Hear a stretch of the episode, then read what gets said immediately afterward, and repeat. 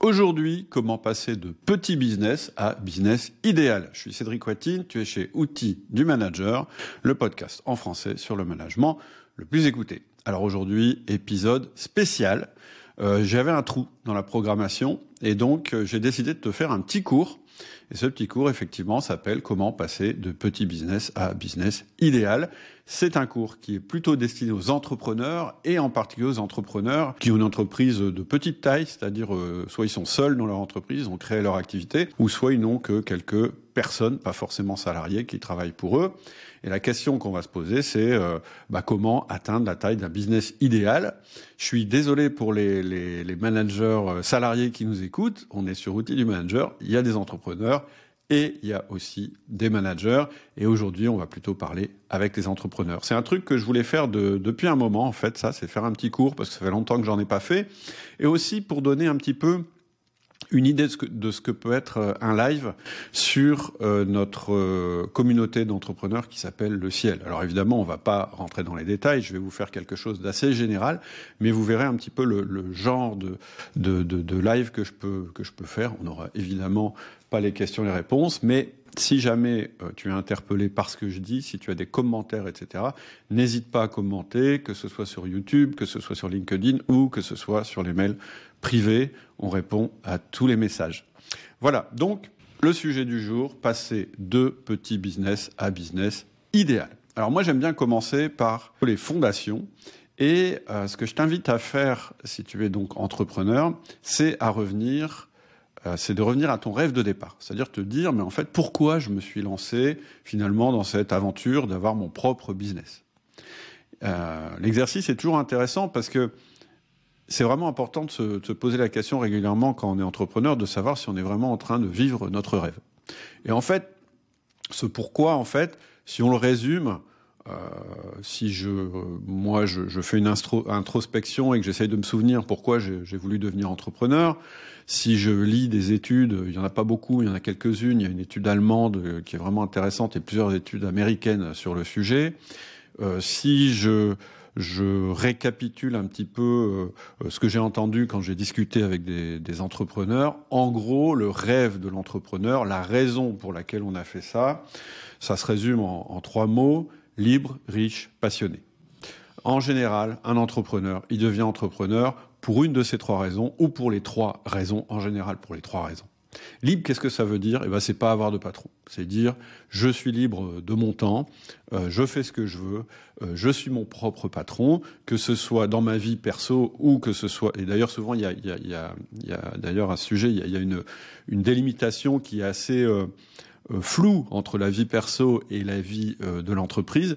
Mais en tout cas, voilà, c'est une recherche de liberté, à la fois euh, la volonté d'avoir du temps libre pour soi, mais aussi la liberté de faire ce qu'on veut dans son business, c'est-à-dire de changer de stratégie si on a envie, de changer de collaborateur si on a envie, de client, de fournisseur, etc. Il y a cette grande notion de liberté au sens large. Je ne vais pas rentrer dans les détails. Il y a aussi la recherche d'une vie riche. Euh, et quand je dis riche, là, je parle en particulier de la, donnée financière. Et alors, c'est pas forcément d'être le plus riche possible, mais en tout cas, c'est la volonté d'avoir une certaine indépendance financière. C'est-à-dire la volonté que notre argent, en fait, ne soit pas un problème. Vous savez, il y a des, il y a des problèmes de pauvres, il y a des problèmes de riches.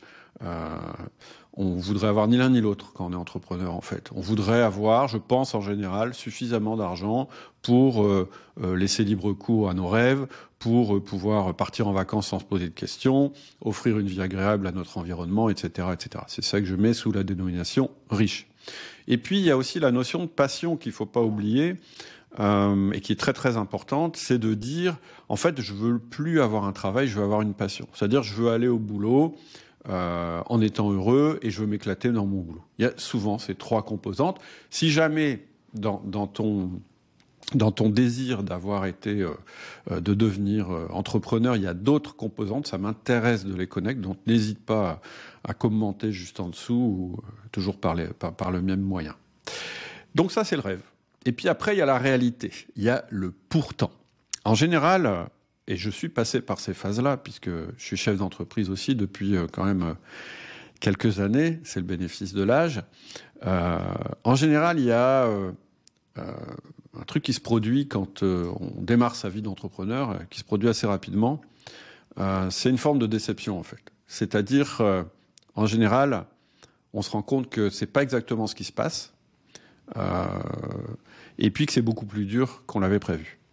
C'est-à-dire que au lieu d'être libre, riche et passionné, souvent, on se retrouve, pour la plupart, euh, sous, euh, je dirais, sous la domination du pire des patrons. Alors, c'est quoi le pire des patrons? C'est, euh, ça peut être plein de, plein de personnes, mais surtout des personnes qui ne sont pas vraiment sous votre contrôle. C'est-à-dire que quand on est employé, quand on est salarié, quand on est collaborateur d'un patron, eh bien, on a quand même une discussion avec lui. Et puis, si on a la chance d'avoir un bon patron, on a une vie finalement euh, qui est euh, assez libre. C'est-à-dire qu'on a de la liberté. Alors, je ne sais pas si vous entendez, mais je ne sais pas ce qui se passe aujourd'hui à Cassel. Voilà. Euh, on est envahi par les motards. Donc, vous risquez d'entendre des, des, des, motards un peu bourrins d'ailleurs, qui aiment bien faire entendre leur, leur moteur. Alors moi j'aime bien la mécanique, mais j'espère que ça va pas trop nous perturber. En tout cas, si, si vous entendez ça, euh, en même temps, c'est assez, euh, c'est assez euh, dans l'air du temps, puisqu'en fait, je vais vous parler d'accélérateur de croissance. Donc voilà, j'ai la bonne bande sonore. Donc, je disais, on voulait être totalement libre, pas avoir de patron, et puis on se retrouve avec les pires des patrons. C'est quoi les pires des patrons? Eh bien, c'est un ensemble de personnes dont vous dépendez. Et les personnes dont vous dépendez, ce sont vos fournisseurs, ce sont vos clients, c'est votre banque, c'est le fisc, etc. Et très souvent, moi, j'ai, quand je discute avec des entrepreneurs, et j'ai fait partie de ça, c'est la grosse déception. C'est-à-dire, on se dit, bah, moi, j'avais fait tout ça pour être mon propre patron, et finalement, je me retrouve avec des patrons beaucoup plus euh, contraignants et beaucoup plus exigeants que le patron que j'aurais si j'étais dans une bonne boîte et que j'étais salarié. Premier point. La deuxième chose, c'est qu'on a fait ça pour être riche. et euh, en général, on se retrouve plutôt dans une incertitude financière. C'est-à-dire que la liberté s'accompagne de responsabilités, mais elle, s'accompagne aussi de contraintes. C'est-à-dire que, en général, quand ton business est, au départ, en tout cas, on va voir, il y, a, des périodes particulières, mais en particulier la période de démarrage, c'est une très forte période d'incertitude financière. C'est-à-dire que ton entreprise n'est pas stabilisée et tu n'es jamais sûr d'avoir assez d'argent pour boucler tes fins de mois et et tu peux aussi complètement avoir un doute sur ta capacité euh, un jour à devenir riche. Et donc ça, en général, c'est une forte déception.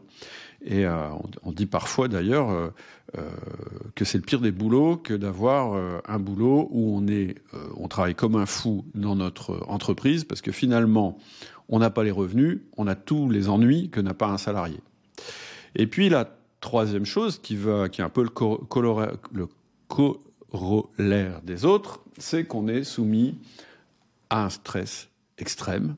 Ça, c'est pas nouveau. Hein, je sais plus. Euh, je crois que 50% des des patrons, c'est une statistique qui est assez constante, présentent un risque euh, de burn-out euh, sévère.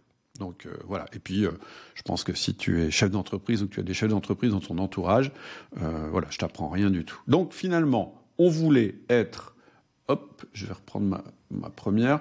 On voulait être riche, libre et passionné, et on se retrouve prisonnier, euh, stressé et, euh, et à la limite de la pauvreté. Voilà.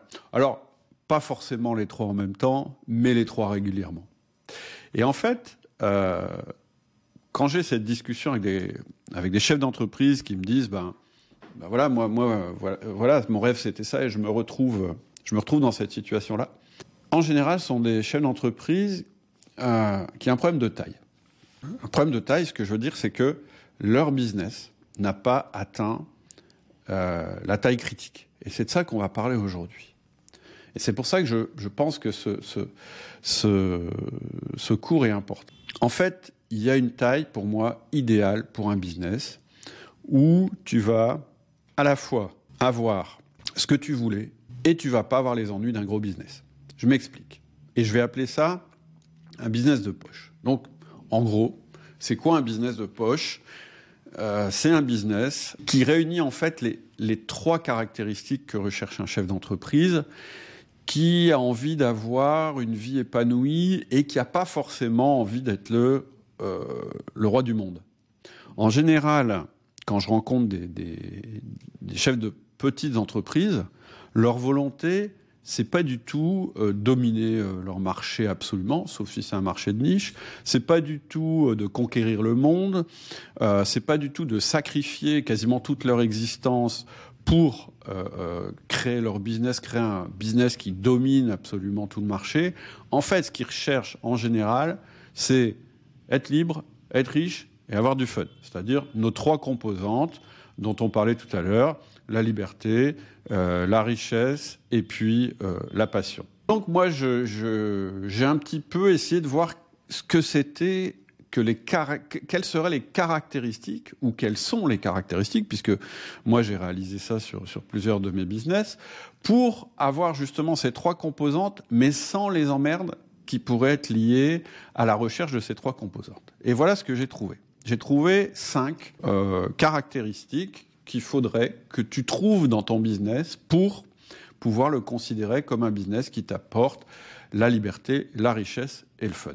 Alors, il n'y a pas d'ordre dans ce que je dis, mais je dirais le, premier point, c'est qu'il faut que ce soit un business dans lequel tu n'es pas nécessaire au quotidien. Parce qu'en fait, la, première chose qui, la première déception, c'est, bah, en fait, moi, je croyais euh, créer euh, quelque chose qui allait m'apporter de la liberté, de la richesse, etc. Et en réalité, j'ai créé une prison. C'est-à-dire que je me retrouve dans la situation où je travaille dans mon business au lieu de travailler sur mon business. C'est-à-dire que je suis une ressource pour mon business. C'est-à-dire que si je vais pas travailler, en résumé, hein, je te le résume, si je vais pas travailler, bah, je fais pas de chiffre d'affaires. Et donc, j'ai ce stress permanent de devoir être là au quotidien dans mon business. Et là, il y a une notion qui est très importante, que vous pouvez noter, c'est la notion de vitalité. On va voir que l'objectif euh, d'un chef d'entreprise qui veut avoir un business amusant, ça va être que son job, ce soit pas d'assurer le quotidien, mais d'assurer la vitalité, ce qui n'est pas la même chose. Qu'est-ce que je veux dire par vitalité? Ça veut dire que on voit notre business comme quelque chose qui fonctionne bien, c'est-à-dire qui fonctionne indépendamment de notre quotidien à nous, mais la passion, on la trouve toujours en donnant de la vitalité dans ce business. C'est-à-dire qu'en en y allant régulièrement, en réinjectant justement de la vie, en, l'animant, mais je dirais d'une manière qui est pas euh, je fais tout, qui est non, j'ai des personnes qui font, et moi je suis là pour les driver, pour les motiver, etc., pour donner une vision, etc., etc. Donc Première chose, je veux pas être dans le quotidien de ce business parce que si je suis dans le quotidien de ce business, mon énergie, elle va pas dans la vitalité que je dois donner au business, elle va dans les process, euh, dans la résolution de petits problèmes, elle va trop dans le quotidien. La deuxième chose, alors on va voir que toutes ces choses-là sont liées entre elles finalement. La deuxième chose, c'est il faut que ce soit rentable. je le dis quand même, c'est vachement important, mais, mais voilà, avoir un business qui fait pas de marge, c'est une prison. Ça veut dire que, au lieu d'être quelqu'un qui est au-dessus, euh, qui est dans la, au poste de vigie ou au poste de commande du bateau, en fait, c'est comme si tu étais en train de nager et en train de te noyer en permanence. On ne peut pas ne pas être dans le quotidien de notre business, on ne peut pas être dans la vitalité du business si en permanence le business est en train de se noyer. Donc c'est indispensable que ce business il soit rentable. Pourquoi? Parce que le job du chef d'entreprise, ça n'est pas d'assurer la rentabilité au quotidien. Le job du chef d'entreprise, c'est de gérer son business comme un actif. Qu'est-ce que c'est qu'un actif? C'est quelque chose qui crée de la valeur et qui génère de la rentabilité future. Autrement dit, quand tu es tout seul dans ton business ou quand tu as un business très très euh, petit, tu vas être tout le temps dans le quotidien à courir après la rentabilité et donc tu pourras jamais capitaliser. Et ça, c'est une composante importante dans une entreprise, non seulement parce qu'un jour tu vas la vendre, donc forcément c'est intéressant euh, qu'elle ait de la valeur, mais même si tu veux pas la vendre, l'intérêt d'un business que tu vois comme un actif, c'est que tu n'es pas pris dans le quotidien de la rentabilité, et donc tu peux être dans comment je fais fructifier cet actif, comment je fais en sorte que cette machine, entre guillemets, machine humaine que j'ai créée, elle continue en permanence à générer euh, de la valeur. C'est très très important parce que c'est ça qui va te permettre d'être dans, le, dans la vitalité, c'est-à-dire donner de la vie à ton business plutôt que d'être dans la soute en permanence.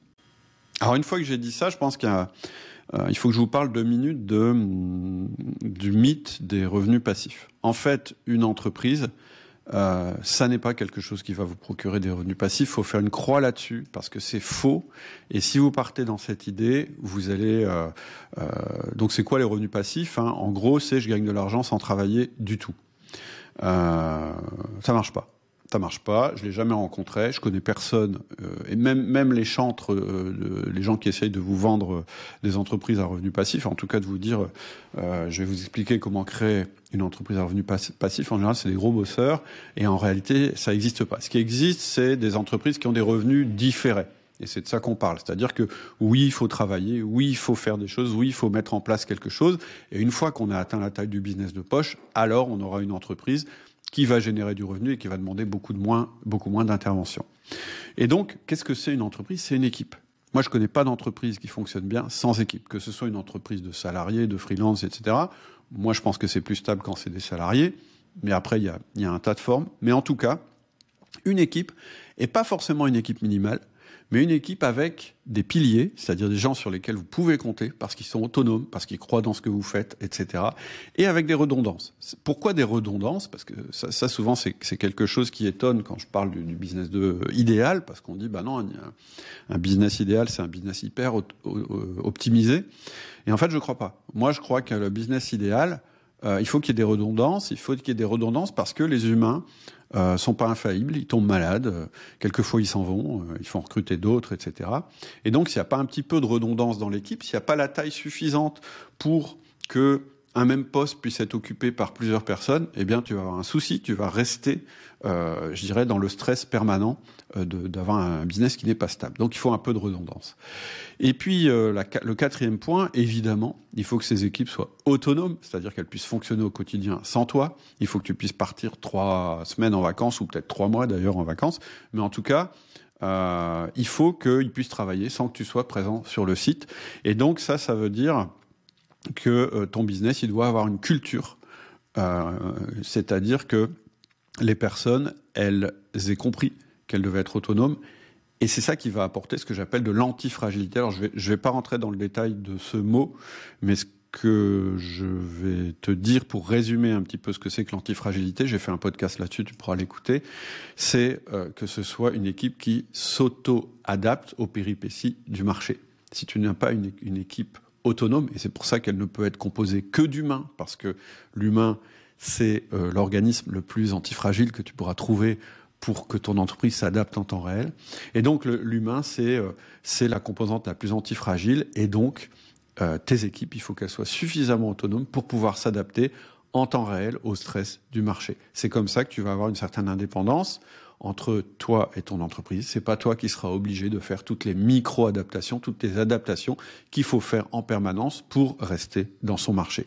C'est aussi pour ça que je ne crois pas aux revenus passifs. En fait, des revenus passifs, ça peut peut-être exister, mais en général, c'est temporaire parce que le marché change très très vite et finalement, bah, tes revenus passifs, euh, ils vont durer trois mois et petit à petit, ils vont commencer à se dégrader. Et si tu n'as pas une équipe qui empêche cette dégradation, tu vas devoir revenir travailler dans ta boîte et finalement, tu n'auras jamais ce que tu voulais, c'est-à-dire revenus passifs. Donc, il faut faire une croix là-dessus tout de suite. Par contre, ce que tu peux avoir, c'est une équipe autonome qui fait évoluer ta boîte au fur et à mesure du stress à laquelle elle est soumise. Et puis, le cinquième point, c'est que tous les business de poche que j'ai vus, c'est-à-dire des business qui permettent à leur euh, patron euh, d'obtenir de, la liberté, de la richesse et du fun, eh bien, ce sont des business simples, c'est-à-dire qu'il n'y a pas une complexité due à la taille du business. Voilà. Et donc, bah, c'est la question qui tue. Je pense que maintenant que je t'ai expliqué tout ça, tu me dis, bah ouais, mais il faut, euh, c'est quoi la taille d'un business réellement? C'est quoi la taille idéale? C'est quoi la taille d'un business de poche? Alors, ça varie complètement selon les secteurs. Euh, selon le degré de liberté que tu veux, euh, et puis selon euh, les, les, fonctions qui sont sous-traitées ou non dans ton entreprise. Mais d'une manière générale, c'est jamais moins de 5 personnes et c'est rarement plus de 15, sauf exception. Euh, par exemple, euh, je, je, veux dire, c'était situé euh, dans quelque chose qui demande pas mal de manœuvres ou de la logistique, etc., tu seras peut-être au-delà de 15. Mais en général, on est dans cette fourchette-là. Pourquoi? Parce que en dessous de 5, c'est impossible d'avoir de la redondance.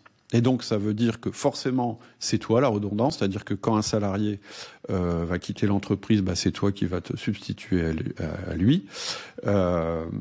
Et au-delà de 15, ça veut dire que tu vas commencer à avoir euh, des strates de management et donc ça va être plus compliqué. Tu vas devoir gérer des managers, de managers. Alors, ça ne veut pas dire que c'est très compliqué, mais c'est un peu plus complexe que euh, d'avoir euh, une partie, partie, des personnes en direct et une partie des personnes avec une responsabilité dans ton business, c'est-à-dire des salariés qui managent d'autres salariés. Donc voilà, pour moi, la taille idéale, s'il fallait donner un chiffre en termes d'équipe, c'est entre 5 et 15 voilà. Même 5, ça, voilà, ça, dépend des secteurs. C'est un peu bas, 5. Encore une fois, il faut, vraiment que ce soit un, business hyper simple. Et comme il est hyper simple, il n'est pas forcément antifragile. Mais voilà, on va fixer comme objectif 5 à 15. Alors tu vas me dire, euh, oui, mais euh, moi en fait, euh, j'aimerais bien être créer un peu plus que juste un business fun. J'aimerais bien développer un groupe parce que, euh, je sais pas, j'ai envie d'être spécialement plus riche que ce que peut m'apporter une seule entreprise ou plus libre, etc., etc. Et en fait, la formule, dans ce cas-là, c'est de créer, enfin, pour moi, je trouve, le modèle que tu peux suivre, c'est de créer une multitude, en fait, de business de poche.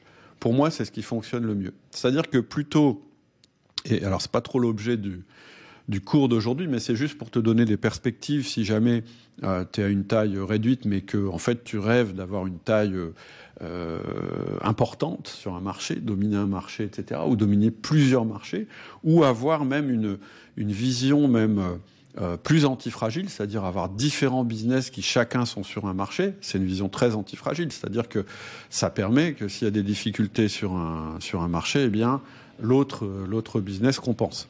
Moi, c'est ce que je me suis efforcé de faire euh, au fur et à mesure. C'est-à-dire que j'ai commencé par une structure euh, que j'ai amenée jusqu'à la taille de business de poche, et puis j'en ai, j'en ai ajouté une autre, et puis une autre, et ainsi de suite. Et en fait, j'ai une galaxie, on pourrait dire ça, de business de poche. Et donc, voilà, c'est pour si, si, tu as besoin d'une perspective plus grande que simplement d'avoir une petite, une petite entreprise, eh bien, tu peux avoir une galaxie d'entreprises. Ok, donc voilà pour les grands principes la seule manière pour moi d'avoir l'idéal du chef d'entreprise sans en avoir les inconvénients, c'est d'atteindre cette taille de business de poche. Mais la taille, c'est que euh, une des caractéristiques. Hein, J'en ai mis cinq. Et donc, euh, parce que c'est pas parce que tu as, as, 10 salariés que tu es sauvé. Si tu as 10 salariés, que c'est mal organisé, qu'il n'y a pas de redondance, et qu'en fait tu travailles au milieu d'eux, là non plus, tu n'as pas euh, l'idéal du business de poche. Donc je rappelle, le business de poche, c'est un, tu n'es pas dans le quotidien, mais tu es là pour injecter de la vitalité et être garant de la culture d'entreprise. Deux, il faut que ce soit un business qui est rentable au quotidien, mais qui génère aussi de la valeur à terme, parce que sinon tu seras toujours dans le quotidien. Trois, ça veut dire qu'il y a une équipe qui a la bonne culture. Et dans cette équipe, tu as des piliers et c'est une équipe où il y a de la redondance. Quatre, il faut que ces gens soient autonomes. C'est pour ça que je parlais de culture tout à l'heure. Toi, tu vas devoir développer cette culture d'autonomie. Parce que si toi, tu ne développes pas une culture d'autonomie, elle n'existera pas. C'est ça qui rendra ton business antifragile. Et cinq, il faut que ton business soit simple. C'est-à-dire que tu dois lutter en permanence contre la complexité. Dès que tu sens que ton business est complexe, il va falloir le simplifier. Mais voilà, t'en es pas là. Ça, c'est l'objectif et tes futures missions. Maintenant, on va se dire, mais comment on fait pour atteindre cette zone euh, du business de poche. Alors on va voir qu'en fait, il y a des zones mortelles. Alors j'ai mis une tête de mort là sur ma présentation, mais en fait elle est en noir sur noir, donc elle se voit pas. Il y a réellement des zones mortelles pour une entreprise, et euh, on va voir, il y en a deux en fait, des zones mortelles. La première zone, c'est quoi?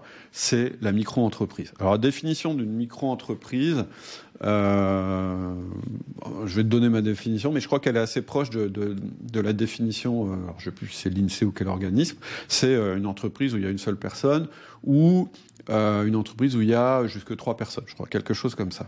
Et en fait, ça, c'est vraiment le, le, je dirais, la zone de risque la plus importante pour un chef d'entreprise.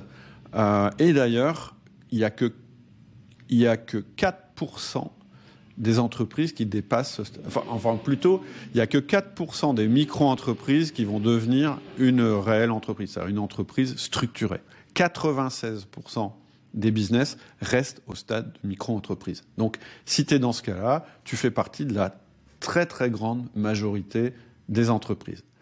Alors, pourquoi grandir? Bah, C'est simple. C'est parce que, au bout de trois ans, eh bien, deux entreprises, deux micro-entreprises euh, sur euh, trois sont mortes. Et je vais ajouter quelque chose qui n'est pas statistique, c'est que donc ces deux-là, elles sont mortes, et celle-là, elle souffre. Parce qu'en fait, c'est une question de temps avant, euh, avant. Et puis, il y a une autre donnée que, que j'ai pas mis ici, c'est que c'est une entreprise qui sera très très difficile à vendre, qui n'aura pas de valeur. C'est-à-dire que le chef d'une micro-entreprise, finalement, il a tous les inconvénients euh, du chef d'entreprise, puisque finalement, il ne pourra pas valoriser sa boîte ou pas la vendre, à de très rares exceptions près, mais elles sont tellement rares qu'il ne faut pas compter là-dessus. Et en plus, il a une vie plus stressante qu'un salarié, euh, donc finalement, il aura du mal à tenir le coup. Donc, vraiment, vraiment, cette taille-là, c'est vraiment euh, la taille la pire. Pour moi, c'est la plus grande zone de risque dans laquelle puisse se trouver une entreprise. Si on regarde les entreprises structurées, c'est une autre histoire. Ce qu'on appelle une entreprise structurée, bah, c'est à peu près euh, la taille du, c'est le début de la taille du business de poche. Eh bien, le ratio, là, il est inverse. Il est même mieux qu'inverse, en fait. C'est les trois quarts euh, des entreprises qui vont, être, qui vont survivre au bout de trois ans.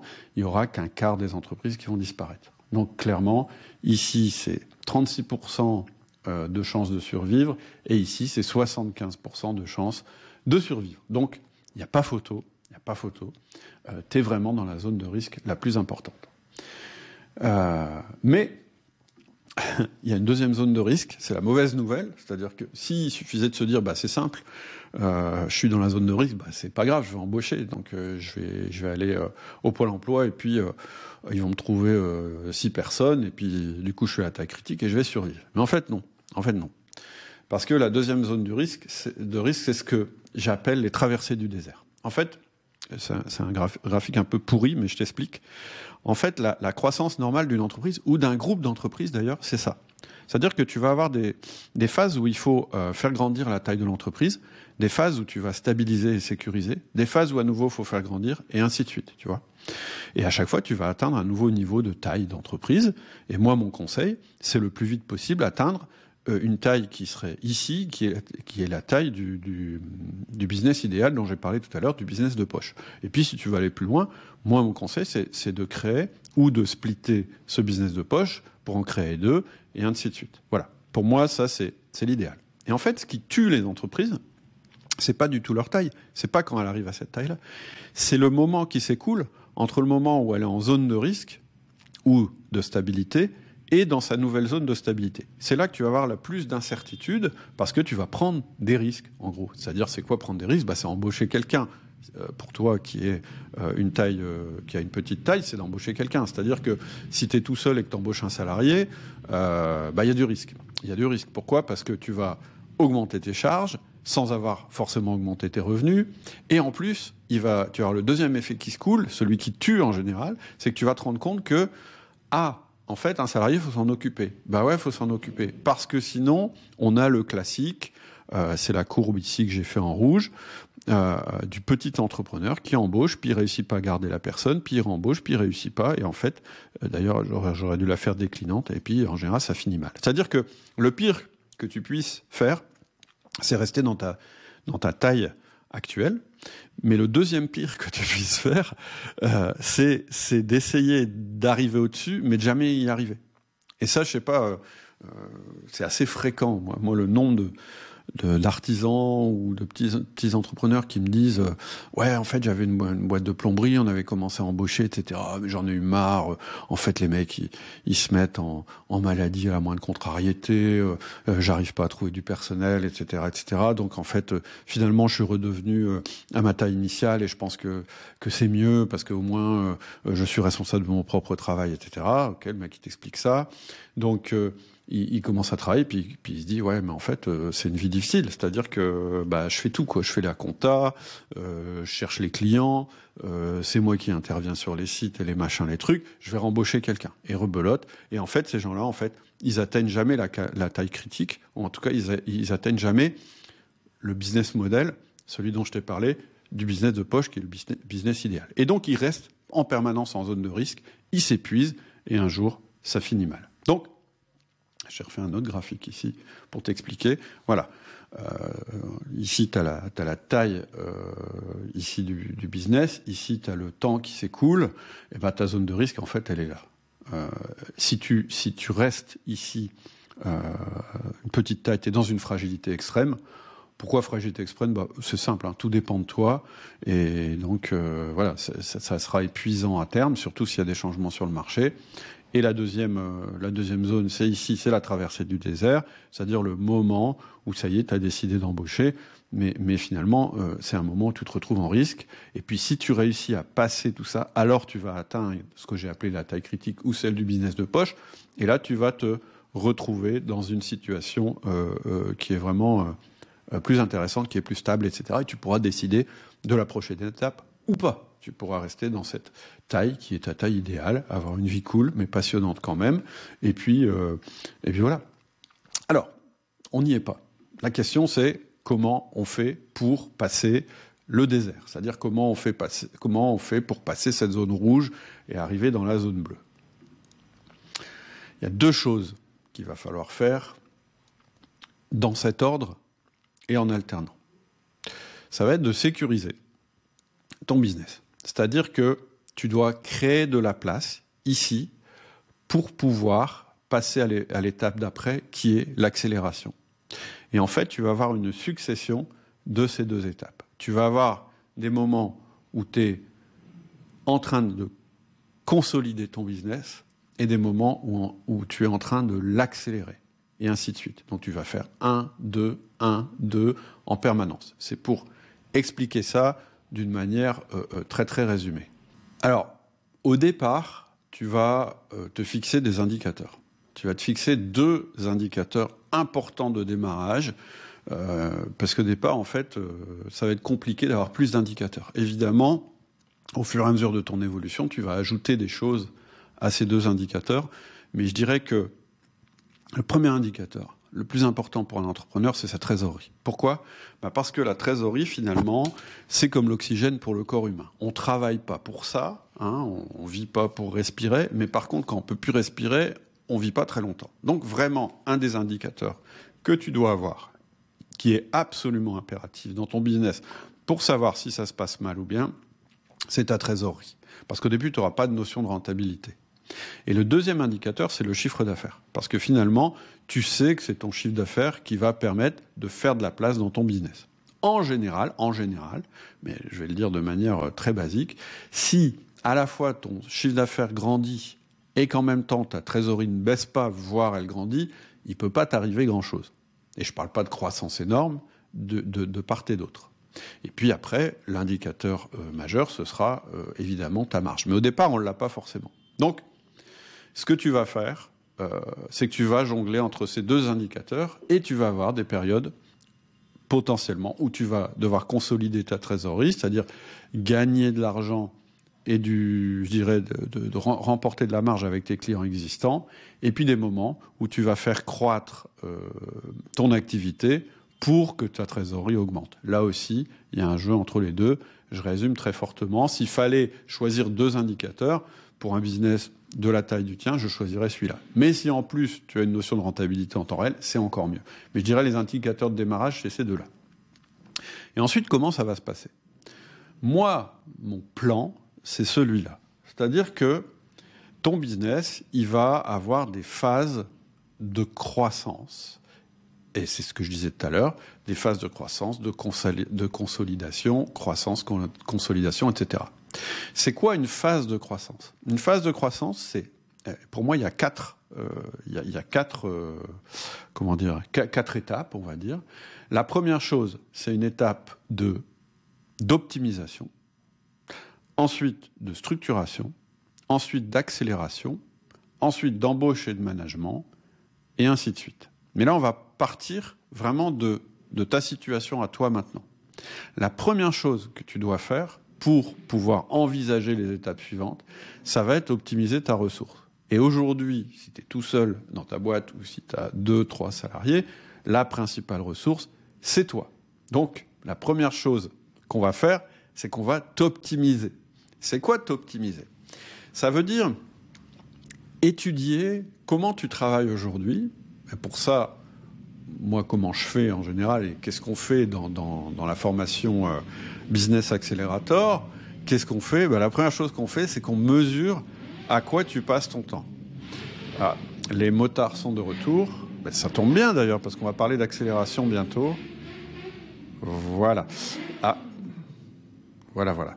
Donc, donc euh, ce qu'on va faire, c'est qu'on va euh, mesurer ton temps on va étudier, tu vas étudier comment tu analyses ton temps avec des euh, outils euh, euh, qui permettent de faire du tracking. Et donc, petit à petit, pour toi-même, tu vas acquérir cette culture d'optimisation de ton efficacité. Et le but ici, dans un premier temps, ça va être d'augmenter ton efficacité, parce que ton efficacité personnelle, parce que si tu n'augmentes pas ton efficacité personnelle, la seule possibilité que tu vas avoir, ça va être d'augmenter ton temps passé. Et ça, pour euh, quelqu'un qui a décidé de faire croître son business, c'est la pire solution.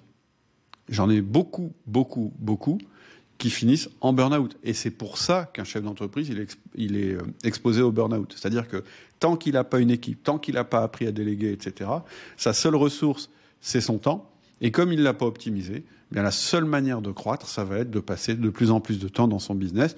Et ça, ça finit toujours mal. Donc, mesurer, augmenter euh, ton efficacité personnelle. Ensuite, ce qu'on va faire, c'est qu'on va analyser le temps, c'est-à-dire on va se dire, OK, le, temps passé, c'est ça, mais en réalité, on ne fait pas tout le temps la même chose.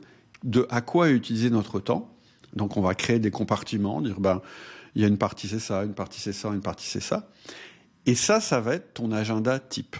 Et c'est très important d'avoir ton agenda type, même si c'est pas tout à fait la réalité, mais il est absolument, absolument, absolument euh, primordial que tu connaisses à peu près combien d'heures tu passes sur les différentes euh, tâches qui sont nécessaires pour ton entreprise.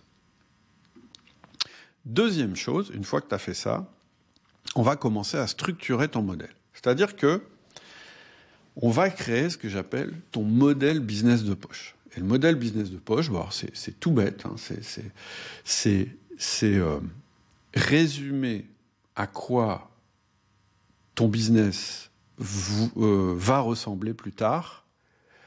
Première chose, et tous les business ont la même structure, que, je te propose dans la formation, mais en gros, tous les business ont une mission, tous les business sont sur un marché, tous les business ont, une culture, tous les business ont des indicateurs, tous les business ont des projets, et tous les business ont une organisation humaine, un organigramme. Donc, l'idée, en faisant ça, une fois que tu as structuré ton temps, parce qu'avant tu ne pourras pas le faire parce que ton temps ne sera pas structuré, tu vas prendre un petit peu de temps régulièrement pour bâtir ton entreprise idéale. À quoi elle va ressembler? Et on va faire ça dans chacune de ces composantes. Alors tu vas me dire, oui, mais la composante organigramme, au début, euh, comme je suis tout seul, c'est pas la peine de la faire. Erreur, erreur. Tu vas faire un organigramme et effectivement, tu vas être dans toutes les cases de ton organigramme. Et en réalité, cet organigramme, ce sera ton agenda. Ou plutôt, c'est ton agenda qui va donner ton organigramme. Tu comprends ce que je veux dire? C'est-à-dire que dans ton agenda, tu as repéré que tu as des plages horaires qui te font faire telle et telle fonction. Eh bien, ces plages horaires, c'est ça qui va créer ton organigramme.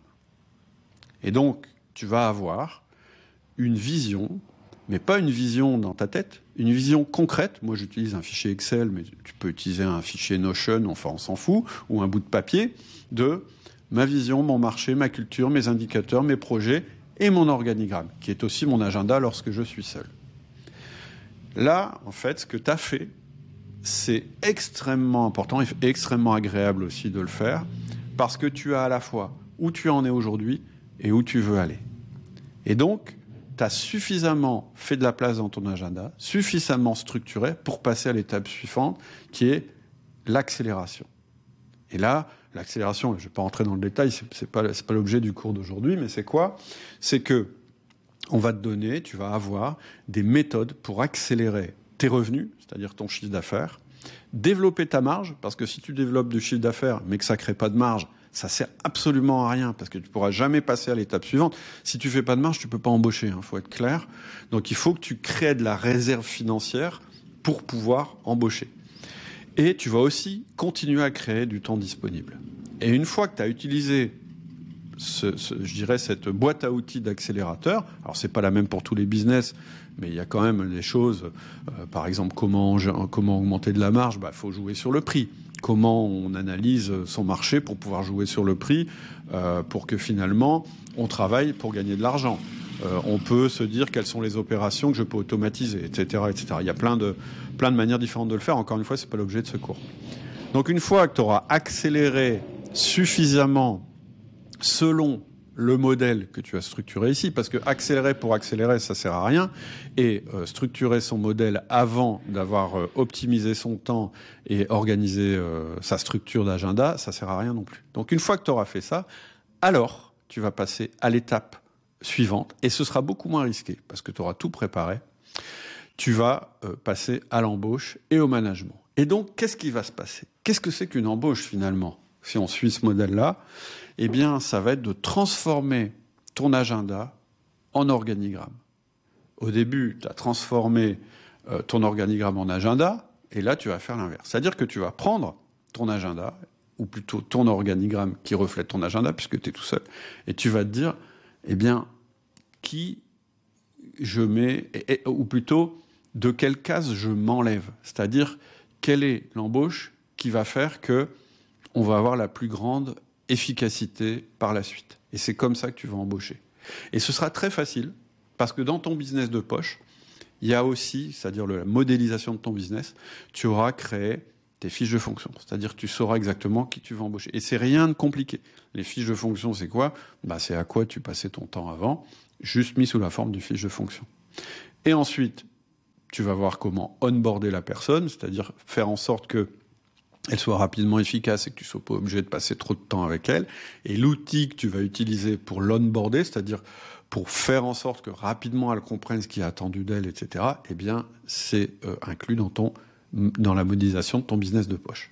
Et une fois que tu as fait ça, eh bien, tu pourras réaccélérer puisque tu auras rajouté un étage à la fusée, tu te seras libéré de certaines tâches et donc tu pourras à nouveau utiliser les accélérateurs que, dont je, que je expliqué tout à l'heure pour passer à l'étape suivante et ainsi de suite. Et c'est comme ça qu'on accélère un business.